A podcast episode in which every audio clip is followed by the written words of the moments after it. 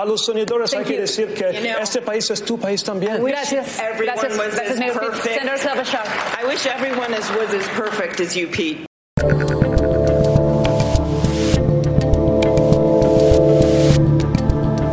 What up, Internet? I'm Dave Rubin. This is the Rubin Report. It's March 15th, 2023. We're live streaming on Rumble, YouTube, and locals. If you want to chat with us during the show, add commentary, spar with other members. It was a little spicy in the chat yesterday, I was told.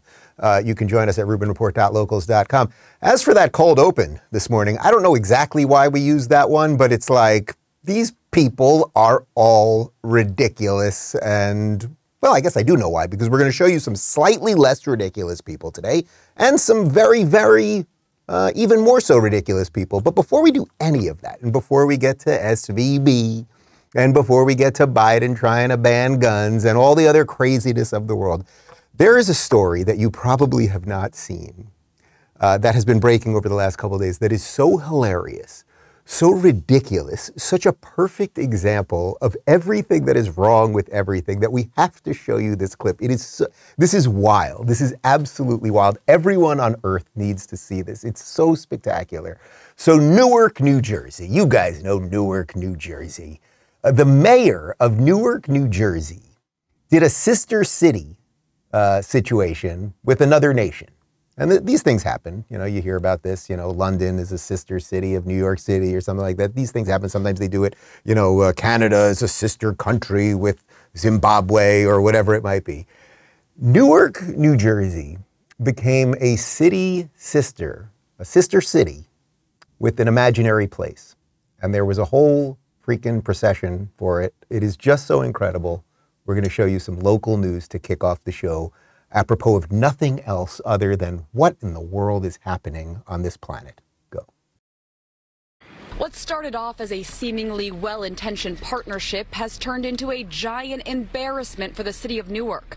Earlier this year, Mayor Ras Baraka invited what he thought was the Hindu nation of Kailasa to Newark City Hall for a cultural trade agreement. But it turns out Kailasa is no nation at all, it's a fake. Very embarrassing for the city. I truly don't even have words for it. I'm really sorry for the city that they got duped in that way. Though it has a detailed website, Kailasa has no real government. It's the brainchild of Swami Nithyananda, a notorious scam artist and fugitive from India who has been on the run from rape charges since 2019. A few days after the papers were signed, City Council rescinded the agreement. This is an oversight. Cannot happen any longer. In a statement, City Hall said, although this was a regrettable incident, the city of Newark remains committed to partnering with people from diverse cultures in order to enrich each other with connectivity, support, and mutual respect. There's so much there.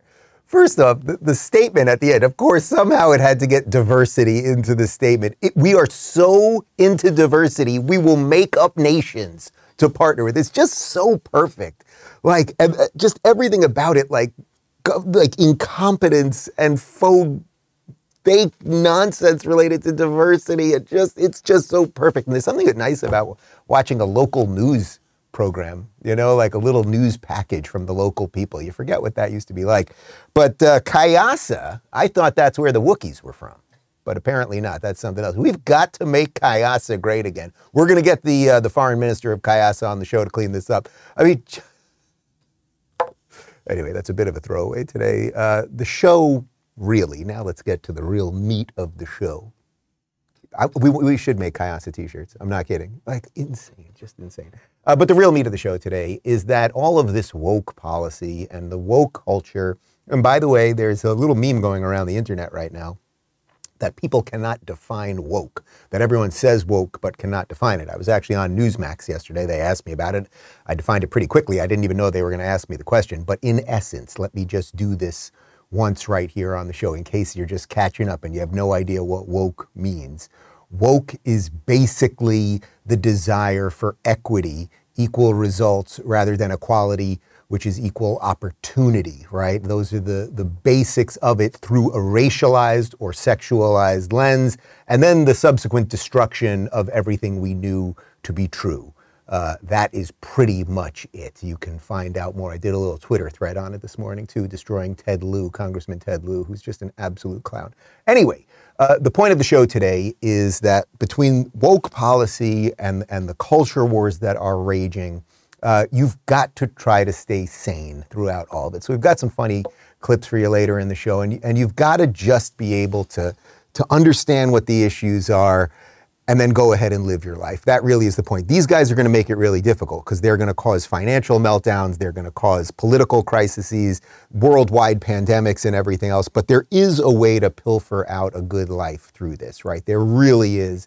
Uh, that's what my focus is here. It's what my focus is in my life. It's what we're all trying to do. I think it's what you're trying to do. And that's what we're going to get you to today. Uh, before I get to it, let me talk to you guys about Birch Gold real quick. You know, you can buy gold and get a free safe to store it in with Birch Gold. That's right, on qualifying purchases from Birch Gold Group now through March 31st, they'll ship a free safe directly to your door. Visit birchgold.com slash Dave to get your free info kit on gold and claim eligibility for your free safe. Here's the deal. The feds keep raising rates because it's the only tool they have to keep inflation under control. Just ask the executives at F- SVB.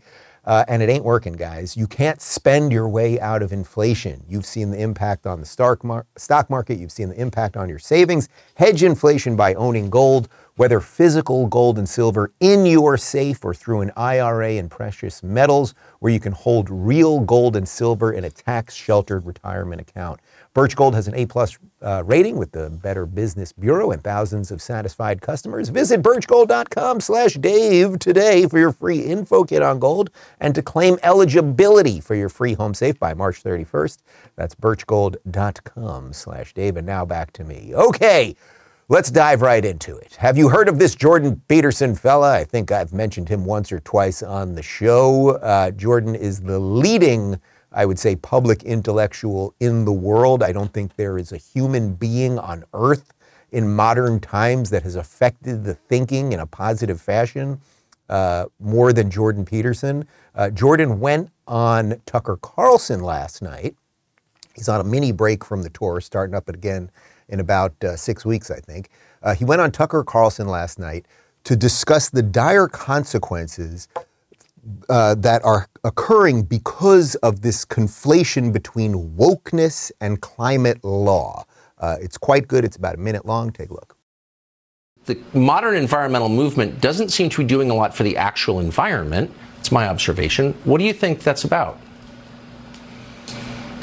Well, I think the best example of that's probably both Sri Lanka and Germany. I mean, Sri Lanka is a absolute wasteland at the moment as a direct consequence of idiot, hypothetically environmentalist policies. And then in Germany, energy is much more expensive than it was. It's much more in, unreliable than it was. The Germans are dangerously dependent on dictators and the Russians. And uh, that's all a consequence of hypothetical environmentalist policies. So, even by the standards laid down by the environmentalists themselves, the policies that were put in place that were pro environmental are failing. So when you hear people say things like, human beings are nothing but a cancer on the face of the planet, or there's too many people the, on the planet for the earth to, to feed, let's say, then you're seeing reflections of that underlying pseudo religious narrative. And it's extraordinarily dangerous. Ah, he's just the best. Uh, the line that I really like there hypothetical environmentalist policy. That is what is constantly being pushed on us. The Green New Deal. Don't use your gas stove. Don't drive or turn your lights on, et cetera, et cetera. As of course we know, the very people pushing this are flying their private planes all over the world to tell you what you should eat. You should eat bugs, by the way. Uh, they should eat filet mignon. I am having filet mignon tonight. We're having some friends over. Uh, but hypothetical environmentalist policy, the point being that they purport it to do good for Mother Earth, but it often doesn't. And then you end up in a situation where we actually push decent Western societies to make alliances with countries, say China, Saudi Arabia, or, Saudi Arabia or Iran, uh, to fall in with them because we aren't doing what we got to do here. Now, what do, what do I mean by that? Well, what can we do here? America has plenty of energy. Uh, but you may remember this. This is Joe Biden in 2020 during the debates. Uh, this is uh, during the Democrat debate, saying that we will not drill on federal lands. To be clear, we have plenty of oil in and around the continental United States and Alaska. There's some energy up there. Uh, but this was his plan back in 2020. I just want to give him a chance to respond, Okay, and then we can come fine. back. Let's to you. stay on. We're, we're staying on this issue. Number one, no more subsidies for fossil fuel industry. No more drilling on federal lands. No more drilling, including offshore.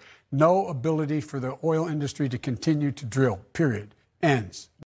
All right, so that's pretty interesting because I don't know if you know this, but that guy ended up becoming president. And he was basically saying, I'm going to destroy the American energy economy. I don't care how many people that puts out of work, what that does to our economy, what that does to your pocketbook, what it does to alliances around the world, because other countries were also dependent on energy from the United States. So he has waged war on American energy from the Keystone Pipeline to putting ESG in all of these companies to the Ukraine war. Oh, and uh, I guess I'll do a Joe Biden here. I'm pretty sure that we blew up the pipeline. I think we did that because we're one of the only people that could have done that. We said we were going to do it, but don't don't click this and share this. That's why I'm whispering.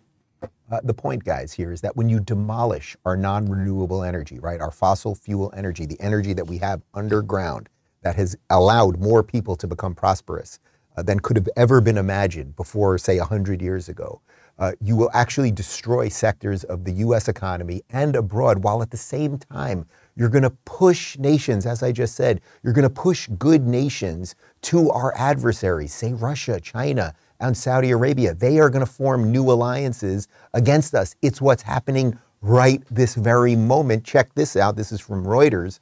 Saudi Prince Mohammed bin Salman cemented a $10 billion deal for a refining and petrochemical complex in China on Friday, meeting Chinese President Xi Jinping, who urged joint efforts to counter extremism and terror. Saudi Arabia signed 35 economic cooperation agreements with China worth a total of $28 billion at a joint investment forum during the visit, Saudi state news agency SPA said. China is a good friend and partner to Saudi Arabia, President Xi Jinping told the crowd, Crown Prince in front of reporters. The special nature of our bilateral relationship reflects the efforts you have made, added Xi, who has made stepping up China's presence in the Middle East a key foreign policy objective despite its traditional low key role there. Trade between the two countries increased by 32% last year, he said. Saudi Arabia also said it was working to add Chinese to the curriculum in Saudi schools and universities. Do you guys get how absolutely massive this is and how it is 100% connected to the failure of this administration? Biden says, we will not. Uh, we will not allow for digging of oil and we're not going to do any of this stuff and we're not going to frack. We're going to basically handicap our own energy sector here and we're going to do everything we can to get off oil. So then Saudi Arabia, which has a lot of oil, it's going, well, boy, we're sitting on an awful lot of oil. US seems kind of nutty. Can we find a new place to sell oil? And then China, which is a big country, as Kamala Harris would say, big country. It's a big place. It needs oil. They're going through an industrial revolution. They are growing and they are growing fast. So we basically push Saudi Arabia, which is Saudi Arabia is always teetering between the West and the East, right? It's always right there, doing some good things, doing some bad things. We now pushed them to China, and now we are back to square one. Biden is now forced, because we ain't going to take it from Saudi Arabia anymore. He is forced to drill on U.S. land, even though he just said in those debates that he wasn't going to do it because we are having a short of, and it's beca- a shortage, and it's because he is now pushing all of these countries to Russia, China, uh, and Iran. And we have a massive problem, and they're kind of lining up against us. So, yes, you're not going to believe it. Despite what Joe Biden said in 2020 when he was trying to become president, here's what he's doing right now. U.S. President Joe Biden has approved a controversial oil and gas drilling project in Alaska, despite widespread opposition because of its likely environmental and climate impacts. It's known as the Willow Oil Project. The drilling area lies within the Arctic Circle. Activists have dubbed it a carbon bomb. Supporters of the Willow Project say it will create local investment and thousands of jobs. Biden has imposed limits on oil and gas drilling in 16 million acres of Alaska in a compromise move. So you really have to understand what a farce these people are. Biden knew that he was not going to stop all drilling, right? Maybe he was going to stop some of the subsidies. I don't even think we've stopped all of that. But all we have done here is hamper our own nation. And now Biden is going ahead. He's looking around. And despite the activists, because whoever's in charge of Biden, it's obviously not Biden, isn't a completely insane person. They're 99% insane, but not completely. So they are looking around going, boy, we do need some of our energy. We can't be completely dependent on China and Saudi Arabia and Iran and all of these countries. This is not good. So, yes, we are going to go ahead and drill. I have no problem with us drilling. I am actually 100% okay with us drilling, and you should be okay with it too. We should be for energy independence. When you are independent as a nation, whether it is financially independent, just think of your own life. When you're financially independent, remember the day you get off your parents' dole and you go, I got a job and I got a car and I got an apartment and I'm free. You, you start becoming a, a fully actualized person. Well, America could have been a fully actualized nation. We, we've basically been a fully actualized nation, and we are now regressing thanks to these people. They are saying, no, no, no, no, we should not drill. We should not be energy independent. But obviously, we should be because when you're energy independent and your economy is self sufficient and you can produce things like we used to in the United States, we don't anymore, then you don't need things from everybody. You don't have to enter alliances with countries that are doing a lot of bad stuff you aren't basically held over the barrel uh, when push comes to shove. So he didn't accomplish his objective of pausing drilling. Instead, he's normalized relations between America's enemies. Countries that we thought we were against are now kind of locking up together. Uh, it's not just Saudi Arabia and China, uh, it's Saudi Arabia and Iran. And guess who uh, brokered the deal? China. So the big question you may be asking, what role did the United States play in bringing two hostile nations with terrible records on human rights together? The answer, it didn't. Here's Bryan Leib, former director of Iranian Americans for Liberty. There is no doubt that the optics of this new peace deal between these two countries, brokered by China, sends a message to the world that the United States of America has lost our position of leadership on a world stage. If China is negotiating peace deals between Muslim countries. This is game over for America on a foreign stage. All right, guys, we just have to accept that under this administration, the world alliances are really shifting. People are not looking at America as a leader. America is not looking at itself as a leader. Sure, we'll fund some wars, we'll give money, 100 billion, 160 billion to Ukraine, that sort of thing, to keep the money, money laundering going there. Uh, but when it comes down to it right now, we are pushing China, Russia, Iran, Saudi Arabia, we're pushing them into a new alliance. And who is our alliance going to be at the end of the day? I don't know. I don't know because who would look at us and be like, boy, America does seem like it has good leadership and is on the right track. Most Americans don't think that, so I don't know why someone from another country would. But this is exactly what happens when you let woke leaders prioritize woke policies on a global scale. And when I say that, I am not just using woke in some amorphous term. I'm telling you that ESG and the hyper racialization of everything and focusing on diversity, equity, and inclusion, which have infected every single one of our institutions, which have worked all the way up through into the government, all the way up through all our education institutions, into our energy sector, everywhere. When you focus on that, you will destroy everything that it touches. So we will get energy shortages while our adver- adversaries will be strengthened. So let's let's connect this to a little bit of what's going on here domestically. Obviously, the big story of the last couple days is the failure of Silicon Valley Bank, and then the government came in, even though everyone's only insured up to two hundred fifty thousand dollars, according to the FDIC. We've all seen that when we go to the bank. They got that little gold sticker on the window when you're handing in your check. Uh, the government came in and bailed them out. So that means that the government takes money which it doesn't have, prints more of it, devalues money, and makes sure that these banks stay, or that the people, the bank, uh, the people that work at the bank are all going to be fired, all the top up people. But in essence, that all of the people who have deposited money in them will be secure. Now, as I said the other day, I'm not here to uh, to have anyone's life destroyed, and you want checks to be paid and, and people to get what they're owed. Uh, but if the government keeps doing this forever, then there really is only one bank, and that's the United States, and that is a problem.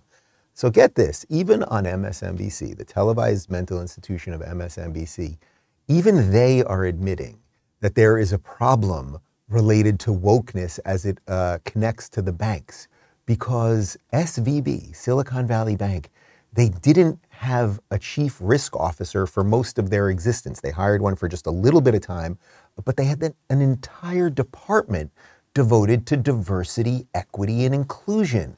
That might cause you to hire the wrong people to do the jobs to make sure you're making good investments so your bank doesn't fail. And even on MSNBC, they understand that. I mean, this is bananas. They got tons of new business. They ended up with almost $200 billion. And what did they do with it? They made a horrible move. They didn't even have a, a, credit risk officer, a chief risk officer for part of the time. And they invested in treasuries and mortgage backed securities just before interest rates. They didn't have a chief risk officer for most of the time. I mean, really think about that. You're a bank a chief risk officer comes in and says, Hey, people have given us $100 million.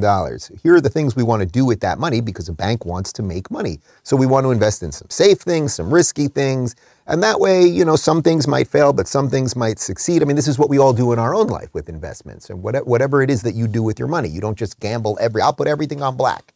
You go to a casino, you might mix it up a little bit and you might go, oh, I can't do everything with all of my money. I got to keep a little bit in my pocket. They did not have a chief risk officer for a certain period of time. This is a problem. But they did have a diversity, equity, and inclusion department to make sure that they had a certain amount of black, trans, uh, lesbians working there. This is an issue. By the way, uh, I hope this story absolutely blows up. Gavin Newsom, governor of California, evil lizard person, and I mean that literally. I believe him to be a lizard person wearing human skin.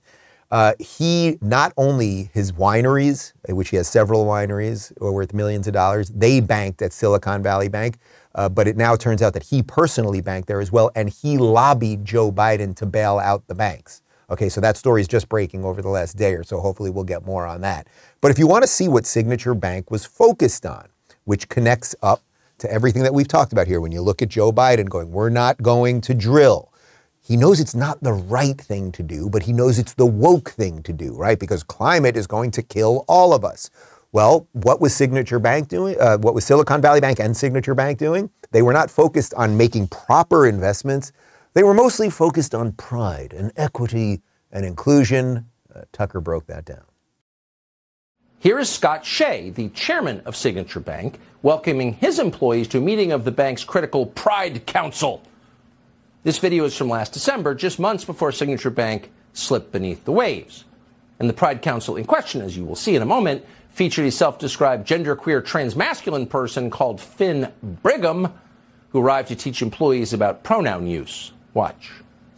I'm Scott Shay, chairman of Signature Bank, and it is a pleasure for me to welcome you to this multimedia, multicasted, multi-spatial meeting of the Pride Council. And I'm just thrilled that there are about 40 people in the room. I understand there are something like 190 people at watch parties. So Hi to you all at the watch parties. You know, the most common pronouns that folks are familiar with are she and he. Becoming much more common, and I, you know, I don't know if there's anyone in the signature bank world, but probably you have clients that use they, them as pronouns. Um, they're gender neutral pronouns on purpose. We talked about folks that are non binary that intentionally don't identify as male or female. So some of those folks use they, them as their pronouns. Z is another gender neutral pronoun, um, and the other part of that would be here, spelled H I R. All right, first off, the guy had a Hitler mustache. Did anyone notice that? Go back later and watch it. The guy that they brought in to talk about diversity, equity, and inclusion has a Hitler mustache. I thought Hitler was supposed to be a bad guy to these people. What is going on here? But do you see the point, guys? Instead of doing anything that had to do with proper banking at Signature Bank and at Silicon Valley Bank, all you do as a banker, try to picture a banker in 1950s New York. You're a banker and you get up in the morning, you put on your suit, you have your coffee at home, you kiss your wife and your kids, you go to the bank. And you know what you do at the bank? You do financial things. People come in and they'd like to open a checking account and a savings account. You sit down with them and you give them a coffee maker or a microwave, old school, and you say, Thank you for your business. I will do the best I can with your money. But what they do now is bring on trans Hitler to talk about pronouns. And then you wonder why these places fail. So it's, it's, it's spreading everywhere, guys. I mean, this is the thing. You, you could look at Silicon Valley Bank and go, well, I don't care about Silicon Valley Bank, and I don't care about trans Hitler with his pronouns or her, her pronouns, whatever it is. I don't care about any of that. It has no connection to me. The problem is, in the world that we live in now, these things are deeply connected. So if one bank goes down, people start freaking out at other banks. They start taking their money out. Next thing you know, you find out that your bank actually wasn't doing everything on the up and up either. This is why ESG is so scary. This is why Glenn Beck wrote a whole book about it. This is why we've been talking about it here for quite some time. It's why Vivek Ramaswamy is running Strive uh, firm and why he's running for president because these companies, ev- all of the large corporations basically in the United States and all over the world right now, they have been infected by wokeism, where they focus on things that have nothing to do with the end product, putting out a good product, getting a good result, making actual money, allowing people to flourish, et cetera, et cetera. So again, if you don't care about this, uh, you might have to start hiding your cash under your pillow because this is spreading to all kinds of other banks. And by the way, even cash under the pillow or under the mattress ain't going to work because it's going to, as the banks fail, your, the cash under your pillow is also going to be worth less. We've got some info here from CNBC. Shares of Credit Suisse on Wednesday hit another all time low for a second consecutive day, dropping by more than 24% at one point during the session. Trading in the bank's plummeting shares, uh, trading in the bank's plummeting shares was halted several times throughout the morning. The stock recovered slightly around midday London time, but was still down over 20% for the session. Several Italian banks were also subject to automatic trading stoppages after sharp declines on Wednesday, including Unicredit, uh, Bank, and Monte dei Paschi. Hope I got that one right. Uh, Credit Suisse's largest investor, Saudi National Bank, said it uh, could not provide the Swiss bank with any further financial assistance, according to a Reuters report, sparking the latest leg lower. Investors are also continuing to assess the impact of the bank's Tuesday announcement that it had found material weaknesses in its financial reporting processes for 2022 and 2021. In late 2022, the bank disclosed that it was seeing significantly higher withdrawals of cash deposits, non renewal of maturing time deposits, and net asset outflows at levels that substantially exceeded the rates incurred in the third quarter of 2022. Credit Suisse uh, saw customer withdrawals of more than 110 billion Swiss francs in the fourth quarter as a string of scandals, uh, legacy risk, and compliance failures continued to plague it. Okay, so without getting into all of the minutia of all of that, and I get it, everyone only has a certain bandwidth for any of this. The point is that the system across the board, which is deeply interconnected, when one bank fails, other banks start failing. But the problem is if you don't let the banks fail and the government comes in and it prints money, then the money is worth less and we get more inflation. We are in a very screwy, precarious spot. You could probably, well, not probably, you can undoubtedly connect all of this to 2018. Uh, 2008, when we bailed out all of these banks, we made banks that were quote unquote too big to fail. That was the whole idea. If these banks are too big to fail, meaning there's so many assets in them that if they fail, it'll wreck the world economy. So what did we do? We made them even bigger, right? And now we're just doing the same thing again. And by the way, I, I can't sit here and tell you that we absolutely should not do anything. Because if we absolutely do not do anything, we rip that band aid off, we might have riots in the streets all over the world, like all hell could break loose. Maybe that's really what has to happen in a way to get to a, a, true reset, not a great reset, but a true reset of reality. But like, I don't want that, right? Like, just imagine if all the banks fall, like what, what would actually be happening, the murder and mayhem and everything else. So the point is, all of this stuff is connected, and unfortunately, we are governed by a very unserious set of people. Uh, even Moody's now has downgraded their outlook of the entire U.S. banking system. We got a little more on that. How should we be interpreting Moody's decision now to downgrade the entire banking sector? Well, it's certainly a sign of continued concern about these banks. Moody's says that uh, they expect that banks are going to continue to remain under pressure for as long as the Federal Reserve hikes interest rates. They're warning they could downgrade six U.S. banks, including First Republic Bank, Western Alliance, and Comerica. Okay, so why should, again, why should you care about that? Well, inflation is going up. That means your dollar is less. So every week that you get a paycheck, the value of the dollar that is in your paycheck, you will be able to buy less stuff. And as we know, the, the price increase of stuff, just go to Target, go to Best Buy, go to Amazon, stuff is starting to cost more. And at the same time, the dollar is worth less. This is a problem when it goes like this. You'd like it to go something like this. That would be nice. Uh, but that's not where we're at right now. So as the banks now get downgraded, what happens is the banks all are looking around and they're going, man, we could collapse at any moment. People start taking their money out. They start freaking out a little bit. Then the banks don't want to lend as much because they do. It's risky lending in many cases that got everyone into this, right? 2008, it was a housing lending. We were literally lending people that made $50,000 a year. We were lending the million dollar mortgages, not we, the banks. We're lending the million dollar mortgages with, you know, 5% down. So you could put, you know, 20 grand down or something ridiculous on a million dollar house. You'd have no way of paying for it. They did thousands and thousands of these, and then suddenly everything collapsed at once. But you know, a few people made their money on the way out. So that is what the problem here is. Uh, Carl Icahn, who is an American financier, he's also the founding and controlling shareholder of Icahn Enterprises. Uh, I'm sure you've heard the name before. It's a public company. Uh, and uh, it's a diversified conglomerate holding company. I wanted to get that just right.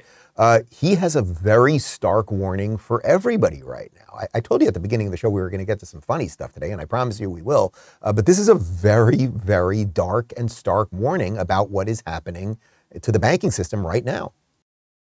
That system is breaking down, and that we absolutely have a major problem in our economy today that the system is breaking it out. And one of the major reasons, not the only reason, obviously, but one of the major reasons is that you don't have good corporate leadership. So you say, so what? But I'll tell you so what. If you don't have good corporate leadership in companies, yeah, when the tide is high and things are great, it doesn't matter. And all these guys that run these companies are partying and having a good time and giving themselves bonuses. You know, it's interesting what he said there. You don't have good corporate leadership. So look, it's it's a conflation or it's a, uh, a connection between two things, right? So on one hand, you, we have bad political leadership. There is simply no doubt about that, right? I'm pretty sure if you're watching this show, you agree with me on that. But we don't have good corporate leadership. Again, what were the people at SVB and at Signature Bank and likely at Chase and the rest of the banks doing through ESG, as opposed to figuring out what are the best financial services for our clients? and our investors and our bank as an entity, let's focus on how many trans people we hire. Let's hi- let's literally let's give people promotions based on their skin color and their genitals as opposed to who are the most effective, who are the smartest and best investors, the people who know how to carry the one, the people who know how to do basic math and can actually make a profit on all of this. So it is two things at once. A huge amount of it is the incompetence and, and dereliction of duty of this administration, but, but also it is what's happening in our corporate culture because of wokeism. And where has this all led to us? Well, it's leading us an awful lot closer to socialism right? Socialism, in essence, would be as the government and private corporations pretty much work together against the man, right? Against the individual, against you. And how does it always happen in socialist societies? You nationalize everything, right? So you don't have private banks anymore. You have banks that are run by the government. And that basically is what we have, right? Because the banks were supposed to fail if they weren't doing a good job, right? They were going to fail if they weren't doing a good job, but you would have been backed by that 250 grand FDIC insurance. But instead, we just come in and save everybody. And again, I get why they do it at some extent. I don't want all hell to break loose. But as we do this, we, we nationalize everything, uh, and that is not good, to say the least. Here's former Deputy Treasury Secretary Roger Altman uh, telling us flat out what we are doing right now. What the reg- what the authorities did over the weekend was absolutely profound. They guaranteed the deposits, all of them, at Silicon Valley Bank, and what that really means, uh, and they won't say this, and I'll come back to that. What that really means is that they have guaranteed the entire deposit base of the U.S. financial system, the entire deposit base. This is a breathtaking step uh, which effectively nationalizes or federalizes the deposit base of the U.S. financial system. So, look, I would argue this is exactly what the wokesters want. I, I, can't really connect that directly to Joe Biden because he's muddled and he's not in charge, but this is what they would want, right? They like power and control. So, what happened over the weekend? A bank through incompetence and then also all the nonsensical things related to the government in terms of inflation and everything else, a bank failed. And instead of letting it fail, letting nature take its course and saying sorry to the people that put your money here, we knew, you know, Silicon Valley Bank was known to do risky investments. If you're Silicon Valley, it's baked into the name of the thing, right? These are these are speculative companies. These are often, as I described uh, over the last couple days, like as a guy that started a, a tech company, Locals, you run at a deficit for a while as you're getting investment, but you're not bringing in a ton of money. The hope is you will get enough users to see that your product is valuable, and then eventually you'll figure out how to monetize that. But they were just pouring money into these things. And now we have, in essence, uh, as Altman is saying, we have nationalized these banks. And this point, why wouldn't we nationalize them all? And you might go, well, why is that a problem? It's pretty good. Nobody lost their money here. Well, that sounds kind of right, but in woke world, things that sound right are usually very wrong. Because once you have one bank, in essence, you will have one bank, the United States government. All the banks, there'll be no difference between any of the banks. There'll be no competition. There'll be no way that you can leverage one against the other to get a better rate. And then we will all be in a very calcified uh, system where there is no ability to get a better deal. Uh, Mike Cernovich, you remember Mike Cernovich? I've had him on the show a couple times. Used to get a lot of crap for having Mike Cernovich on, but I think he's become one of our better cultural and political thinkers. He had a tweet that I thought summed this up quite well. He said, Y'all think cancel culture is bad now? Wait until all banking is consolidated into two or three New York banks because smaller regional banks and credit unions are allowed to fail. Have you thought this through at all or still stuck in 2008 talking points. So what he's saying there is you can see how the system is centralizing right now. If the system comes in and will save certain banks, well, what it could do is say to other banks, we aren't going to save you because we like centralized power. So then the regional banks, through often through not fault of their own, just through bad economic conditions that the government is creating, the regional banks will go away. Now let's say we have two or three banks and they're deeply, deeply connected to the government. Well, now what happens if uh, you're somebody who's, you know, uh, I don't know, say doing a political talk show and you're saying things that they don't like? Could your bank just call you up one day and say, uh, hey, we're, we're cutting you off? That would be a problem, wouldn't it? I would find that to be problematic, as the kids say. Uh, so that's an issue right there. Um, you want flexibility. So we have a major problem right now. The government is going to pick the winners and the losers, and maybe they've been doing it all along. Maybe they've been doing it all along, but it, it seems like it is strengthening right now. So now let's get, because again, I said we were going to show you some more ridiculous stuff and silly stuff and funny stuff. Uh, how am I connecting all of these things? The culture piece of this, guys. We have unfortunately our our mainstream culture has become deeply unserious. It has it has infected everything to the point that our political elite are woke and don't care about the right things. Our cultural elite are woke and don't care about the right things. And then over time, it degrades everything. Our doctors will not be as effective as they once were. Our pilots will not pilot as well. All of the stuff, the bankers, okay, you got it. So, what's going on culturally in America right now? Well, this one is a doozy. Drew Barrymore. Now, I didn't even know Drew Barrymore had a talk show. Did you guys know about this before this clip? Did anyone know about this? Drew Barrymore, I mostly know her from, she's the love interest in several Adam Sandler movies. What was the one where she can't remember anything? What was that, 100 Days of Summer or can't, what was it, uh, Adams, what was it? 50 First Dates. Thank you very much. We're fact checking real time right here. You know what I mean? Uh, but she's usually, she's in a lot of Adam Sandler movies and she's done some other things over the years and she was in E.T. Okay, she's just fine. Anyway, I guess she's got a talk show right now. And of course, if you get a talk show in Hollywood, that means you're a woke, leftist, crazy person. So she had Dylan Mulvaney on. Now, you guys may remember Dylan Mulvaney. Dylan Mulvaney is a guy uh, who then started dressing up like a woman and doing all these videos pretending to be a woman and saying that he was a woman. And apparently, last we checked, but I'm not going to make you Google it today because you've been doing fine work and I don't want to wreck your Google searches. Last we heard Dylan still had a penis, but she's she or he is had a bunch of surgeries, looks like a chick on the outside, I think still has a penis. You may remember that he actually, as a woman, interviewed Joe Biden at the White House, and Joe Biden said it's a moral responsibility for allow for allowing genital mutilation. I mean, these people are all insane. Anyway, Dylan Mulvaney. So this is a woman who we believe has a penis, but you'll have to do research on your own. Uh, went on Drew Barrymore's show as a woman, and well, this is the craziest lead-in I've ever said about anything. Just watch the thing. There is so much hatred directed at the trans community right now. It's everywhere. And I think the greatest weapon that I can contribute is trans joy in comedy. I look at someone like you, and I can't imagine anybody disliking you. Oh, please. Do you know, do you want to know, ironically, who uh, dislikes me the most sometimes? Who? Myself. Oh, me too. Oh. And, but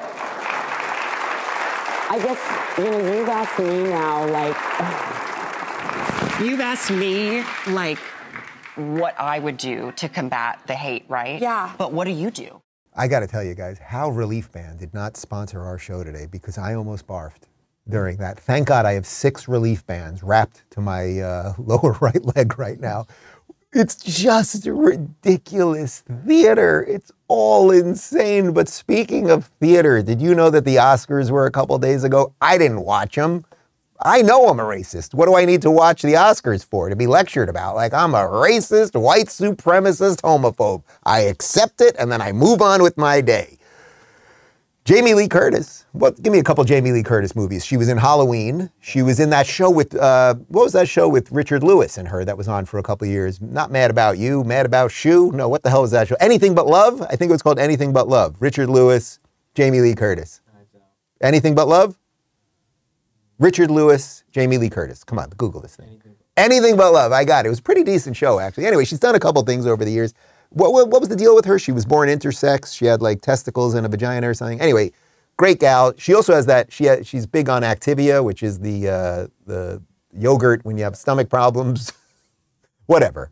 Uh, here she is. Uh, she, apparently, she won an Oscar, and she's naming her Oscar, or she's using the Oscar's preferred pronouns of they them because of her trans son or daughter. Take a look. Hey. Oh, look at this. Here, here they are. Have we named her? What's her? I'm, I'm, I'm in support of my daughter Ruby. I'm, I'm having them be a they them. Oh. Um, I'm, I'm gonna just call them them, they Oh. them, and um, they are doing great.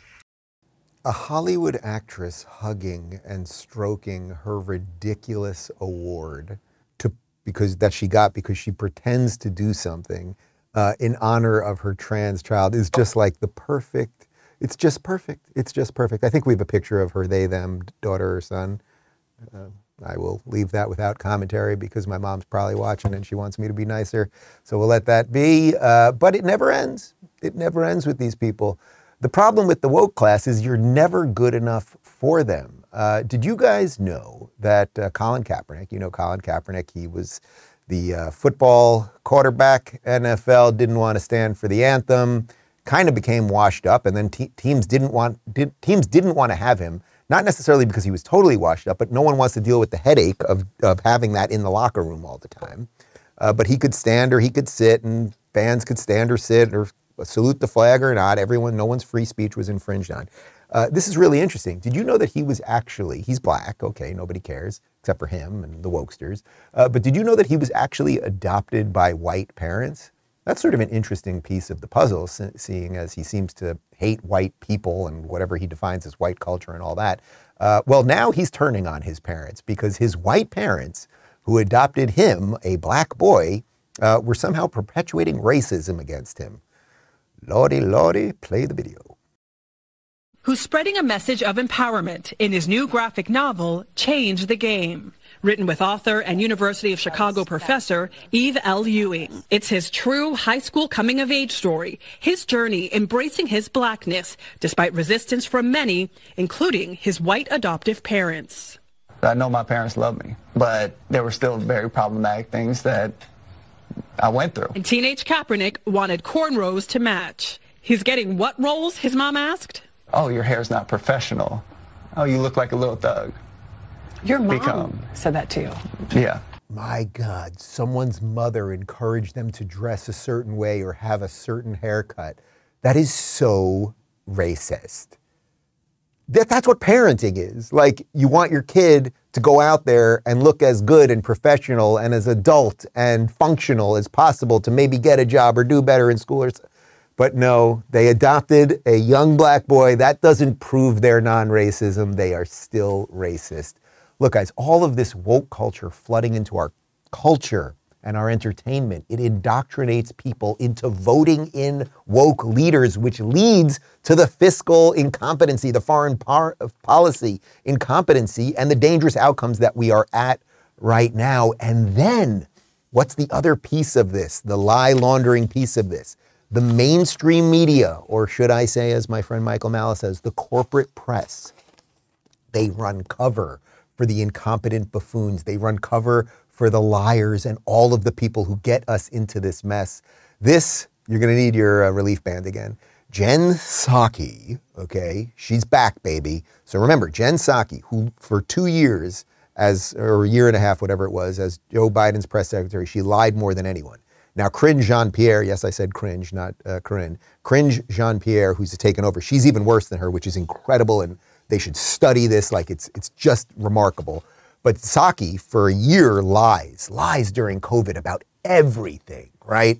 And what happens? What do you get? Well, you have Democrat privilege. So then you get a gig for a couple hundred grand a year on MSNBC to continue lying. I mean, at least she was qualified in this case. Like, you're a chief liar over here. We're going to pay you to lie at MSNBC. But then you get to go on all of the talk shows and you get to tell everyone how good you are and how bad everyone else is. So here's Jen Psaki on Stephen Colbert. Do I have to do anything else about him this week? Uh, talking about the high standard of journalism and the deep integrity that they have at MSNBC.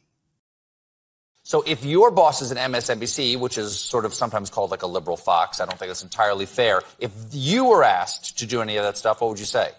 I would say no, but I would never be asked that. But I'm asking, it's an if, it's a hypothetical. Well, I don't do hypotheticals, A. Okay. But, but B, look, I think this is an important piece to dive into because MSNBC has a very high standard of what is factual. You have to go through a process before you report things on air. To- It- It's so incredible. Like, do we have to do it again? Right? They lied about the Hunter Biden laptop. They lied about very fine people on both sides. They lied about Jussie Smollett. They lied about January 6th.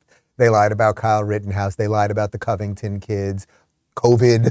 like, these people lie about absolutely everything. Okay? Everything. And in the book, Rules for Radicals, which is what where most of this stuff comes from, that's part of it. That is part of it. Accuse others of doing exactly what you are doing, right? That is that is precisely what these people are doing. Okay. So what does Jen Psaki cover over at MSNBC? What does she say on MSNBC? Is she doing hardcore journalism or is she running cover for the president and for the administration and for the government, which used to be known as what a hack would do, uh, but now it's known as a journalist. Well, here she is just a day or two on MSNBC. Tell me if this strikes you as honest journalism or is this doing PR for an administration?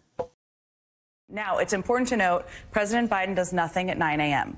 He is a night owl. So the fact that he is doing this at 9 a.m. anyway speaks to how uh, vital the White House recognizes it is for him to have his voice out there, conveying that to the American public. All right, Steve Ratner. The fact that she was hired by a news organization shows you the fraud right there. Now, I will agree with her that Joe Biden probably does nothing at 9 a.m. I actually believe that might be true.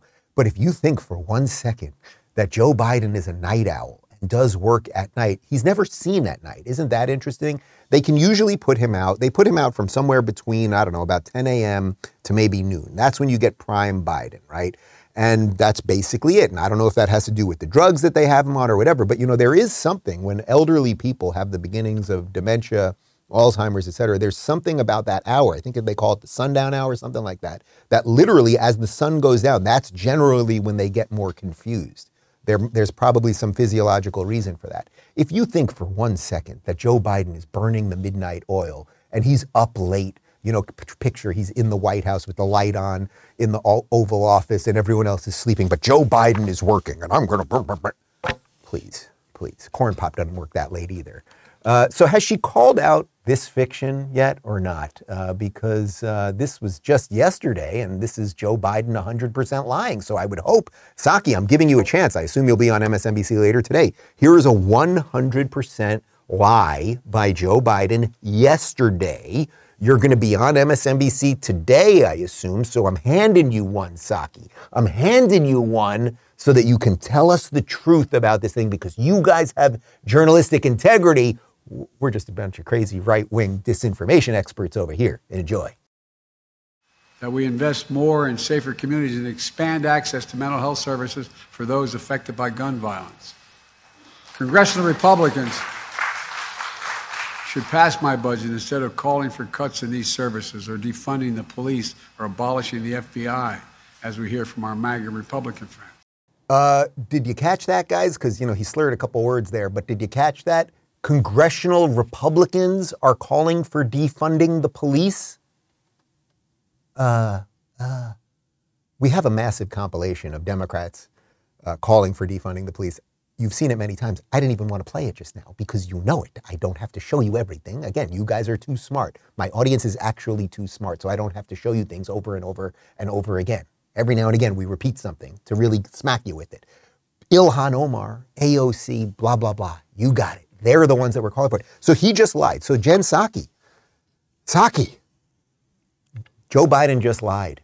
You told Stephen Colbert, another bastion of truth, that you guys have high journalistic integrity and you don't lie. Let's not forget John Heilemann, who got demolished by Russell Brand on Real Time with Bill Maher a week or so ago for saying that MSNBC people don't knowingly lie.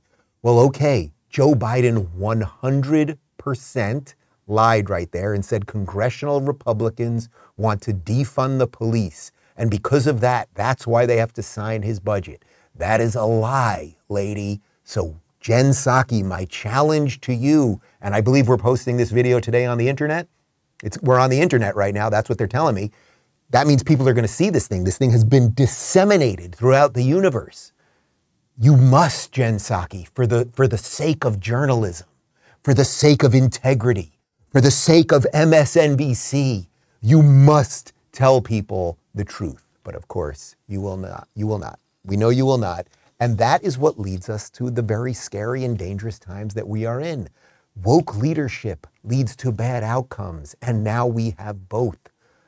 So, besides political resistance, which I'm always talking about here, how do we fight it, right? How do we actually fight it? Well, you have to incorporate some good ideas in your own life. That will help, right? You have to stop being so reliant on other people and be more reliant on yourself. That's why they want everyone handicapped and fat and stupid and dumb and not knowing what truth is and everything else because they want you reliant on them. I want you reliant on yourself. Frankly, I don't care what you're doing. Just stay out of my yard. That would be nice.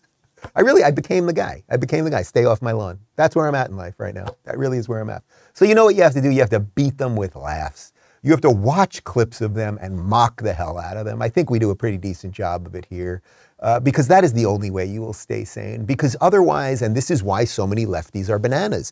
They watch The View, they watch MSNBC, they think they're watching something true. It has nothing to do with truth. And I believe that truth is so fundamental to the human experience that if you are constantly slammed with something untrue, it, you, it will cause you to have some sort of mental breakdown. And speaking of mental breakdowns, here's a clip from The View. Ana Navarro, and Ana, as I always say, I know you live somewhat close to me and I look forward to seeing you. Hopefully, I'm going to see you one day. We're going to see Ana Navarro. It's going to be a great day. I'm going to turn to you. I'm going to say, Phoenix, you have to film this. I'm about to approach Ana Navarro, and then she will, you know, throw hot coffee in my face or something. It'll go viral. It'll be very exciting. Uh, here she is yelling. I mean, she's angry now. These, these people are very angry uh, because I think they're losing the narrative a bit. And here she is that Democrats must fall in line. We must fall in line behind dear leader Joe Biden and wizard Kamala Harris. Go. I don't know what the hell is wrong with Democrats. Listen, here's the bottom line, guys. Joe Biden's going to be your nominee. Stop talking about how old he is. And Kamala Harris is going to be your vice president. So stop fretting, stop wringing your hands, and get behind your ticket because on the other side, the alternative is Donald Trump or Ron DeSantis. So you tell me what you prefer. Lord, I don't speak to you often during the show, but please, please let the next president of the United States be Donald Trump or Ron DeSantis, please, okay? Because it will send that woman to a mental institution. I don't even know if it's going to fix all the problems, but it will. These people are bananas. But you see what I when I say you scratch a progressive and you find an authoritarian, what does she want? Stop! Stop thinking for yourself. You will fall in line behind Joe Biden, cognitively genius Joe Biden and Kamala Harris. That's what you'll do. Awful. You know what's funny? Like here, I'm, I'm actually interviewing Nikki Haley this afternoon. We're going to go do that live at the local studio in Miami. I'm going to try to interview all the Republicans. Uh, and I'll, I'll, interview any Democrats too. You know, we're going to DC uh, in a week and a half, and I'm doing a slew of interviews, like 10 interviews in a day. And we've got all Republicans so far. We've reached out to Ilhan Omar, we've reached out to AOC, we've reached out to like the usual collection of people, and I would gladly interview them. Ted Lieu, you freak, I crushed him today on Twitter. That's how I wake up now. Get off my lawn, and I'm going to crush somebody on Twitter. Um, parenthood really does change you in a way. It really does. It, it, it, I think what parenthood has done to me, sidebar for just a second, it has so solidified the idea that I must fight for a better world. I was doing it already, but now, like, I see it, man, and I am not going to let these people win. I just simply am not going to do it. Where the hell were we? What was the point of all that? All right, let's move on to the next clip. just uh, so Ana and okay, okay. Let's just get to the Tucker clip here. So what, what is the risk of all of this? What is the risk when they want people to fall in line and not question the machine and accept that we should have incompetent people governing us? What, what is the fallout of all that? Well, we're seeing the fallout right now, right? But what you must do is you must take a little joy in some of it. Uh, Tucker Carlson, we played a couple Tucker clips on the show today, so thank you, Tucker. Um, you know this guy Jim Cramer. Jim Cramer's over on uh, he's on CNBC, and this guy is incredible every prediction that this guy makes, he's a market guy, right? He used to, I think he had a show Mad Money. I'm not sure even if they have that show anymore, but he goes on these shows and he tells people what to invest in. But he always, you know, I'm telling you what to invest in, but don't follow me. He gets everything wrong. Like there's there's a Twitter account that just follows all of the things that he gets wrong. Well, just weeks ago, not too long ago, maybe it was two months ago, something like that. Uh, he was going on and on about how great Silicon Valley Bank is. Tucker had some fun with that. Here is professional BS artist slash dumb person Jim Cramer of CNBC telling his viewers to buy Silicon Valley Bank, even as it was in the process of going under. This is last month. SVB Financial, don't you want? This company's a merchant bank with a deposit base that Wall Street had been mistakenly concerned about. SVB is the old Silicon Valley Bank. Recently bought one of our favorite research firms, Moffett Nathanson, and it's become less dependent upon private equity and venture capitalist offerings. Wait a second. Those dried up last year. They could come back. Long-term private equity and venture capital, they're not going away. Being the banker to these invest, immense pools of capital has always been a very good business. SVB's nearly 40% rally this year is barely a drop in the bucket. SVB is great. If that guy ever endorses anything you're doing, move to the Canary Islands. Change your name because disaster's coming. Look, so that's why you have to have fun with this. But also, what, it's hard to listen to Jim Cramer. Like, could you understand? He was like, and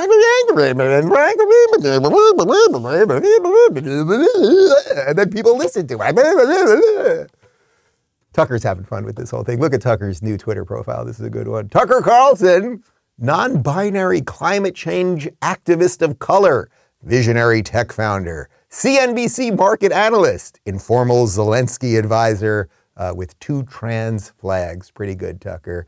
Uh, that's what you got to do, guys. That's what you got to do. And then to end the show today, this is just perfect. This is just perfect. So, Fox Nation uh, aired a documentary uh, where the Nigerian brothers who were hired by Jussie Smollett, remember, the entire thing was a hoax. It was pushed on us by MSNBC and by CNN. Kamala Harris told us this proves systemic racism. Nancy Pelosi, AOC, they all lied about everything, but, but that's what they do. They're all professional liars. They fall for everything that fits their narrative. It's so weird. Every, every story that fits their narrative is exactly perfect. And when things don't fit their narrative, it's always from a white supremacist or a misinformation specialist. It's wild. Anyway, Fox Nation did a documentary with the Nigerian brothers who Smollett hired for the hoax. Okay, and they, and they did this in a funny like this is funny. I, I don't even know how this came to pass, but here are they're the Osundairo brothers. Here they are walking through the events of the hoaxed attack on Jussie Smollett. This is just great. They took our beautiful bench. this is where we waited for Jussie to come before we attacked them. So we got here with 10 minutes to spare, and we had to plan our escape route to survey the land. His building is actually right here, right above the stairs that we're going to attack him at. Okay, that's him. Let's go. We gotta go get this Empire. Yeah, that's him.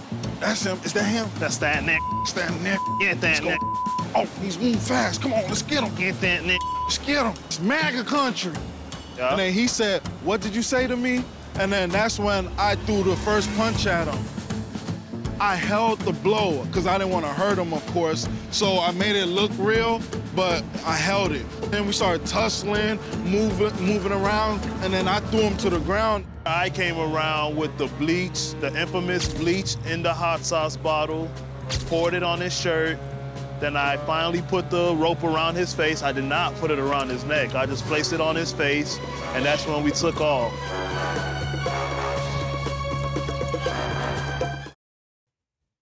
We're in the Matrix. We really are in the Matrix. It's all made up. It's all nonsense. And I seriously hope you laughed or smiled at that. Like, what is going on here? Now, those guys, look, they're not guilty of, uh, of nothing. Right? They're guilty of something, right? They took the cash for the hoax and they would have gladly got away with it, but then the whole thing fell apart, fortunately.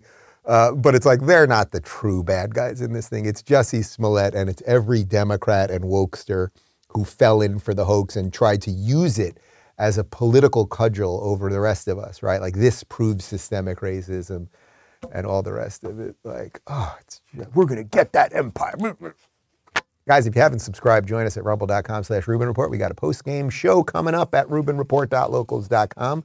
My full interview with Russell Brand is up right now. As I said, this afternoon, we're heading over to the local studio to interview uh, Nikki Haley. Uh, and then we are going to try to interview everyone who runs for president, and I'm going to treat them all the same. I have my own views, I don't hide them, but I'll treat them all with respect.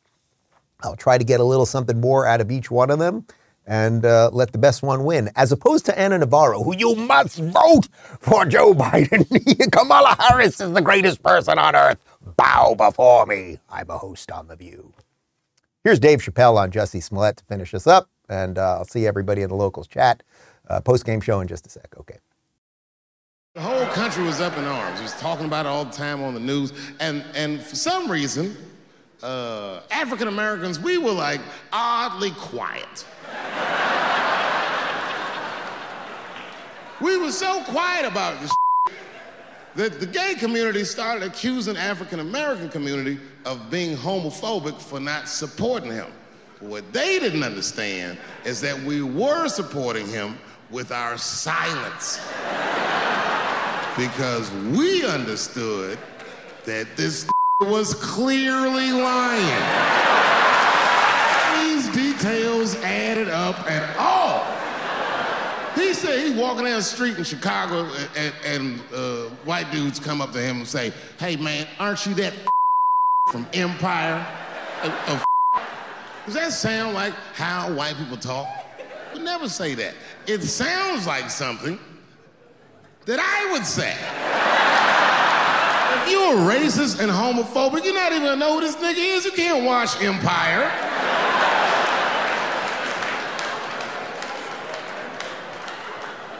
Black people never feel sorry for the police, but this time we even felt sorry for the police. Can you imagine if you was a police veteran taking this kid's police report? Okay, Mr. Smoulier, please tell me what happened. All right, you 2 a.m. You left the house at 2 a.m. It's minus 16 degrees. All right. You were walking. You were walking. All right. And and where were you going? Subway. Sandwiches?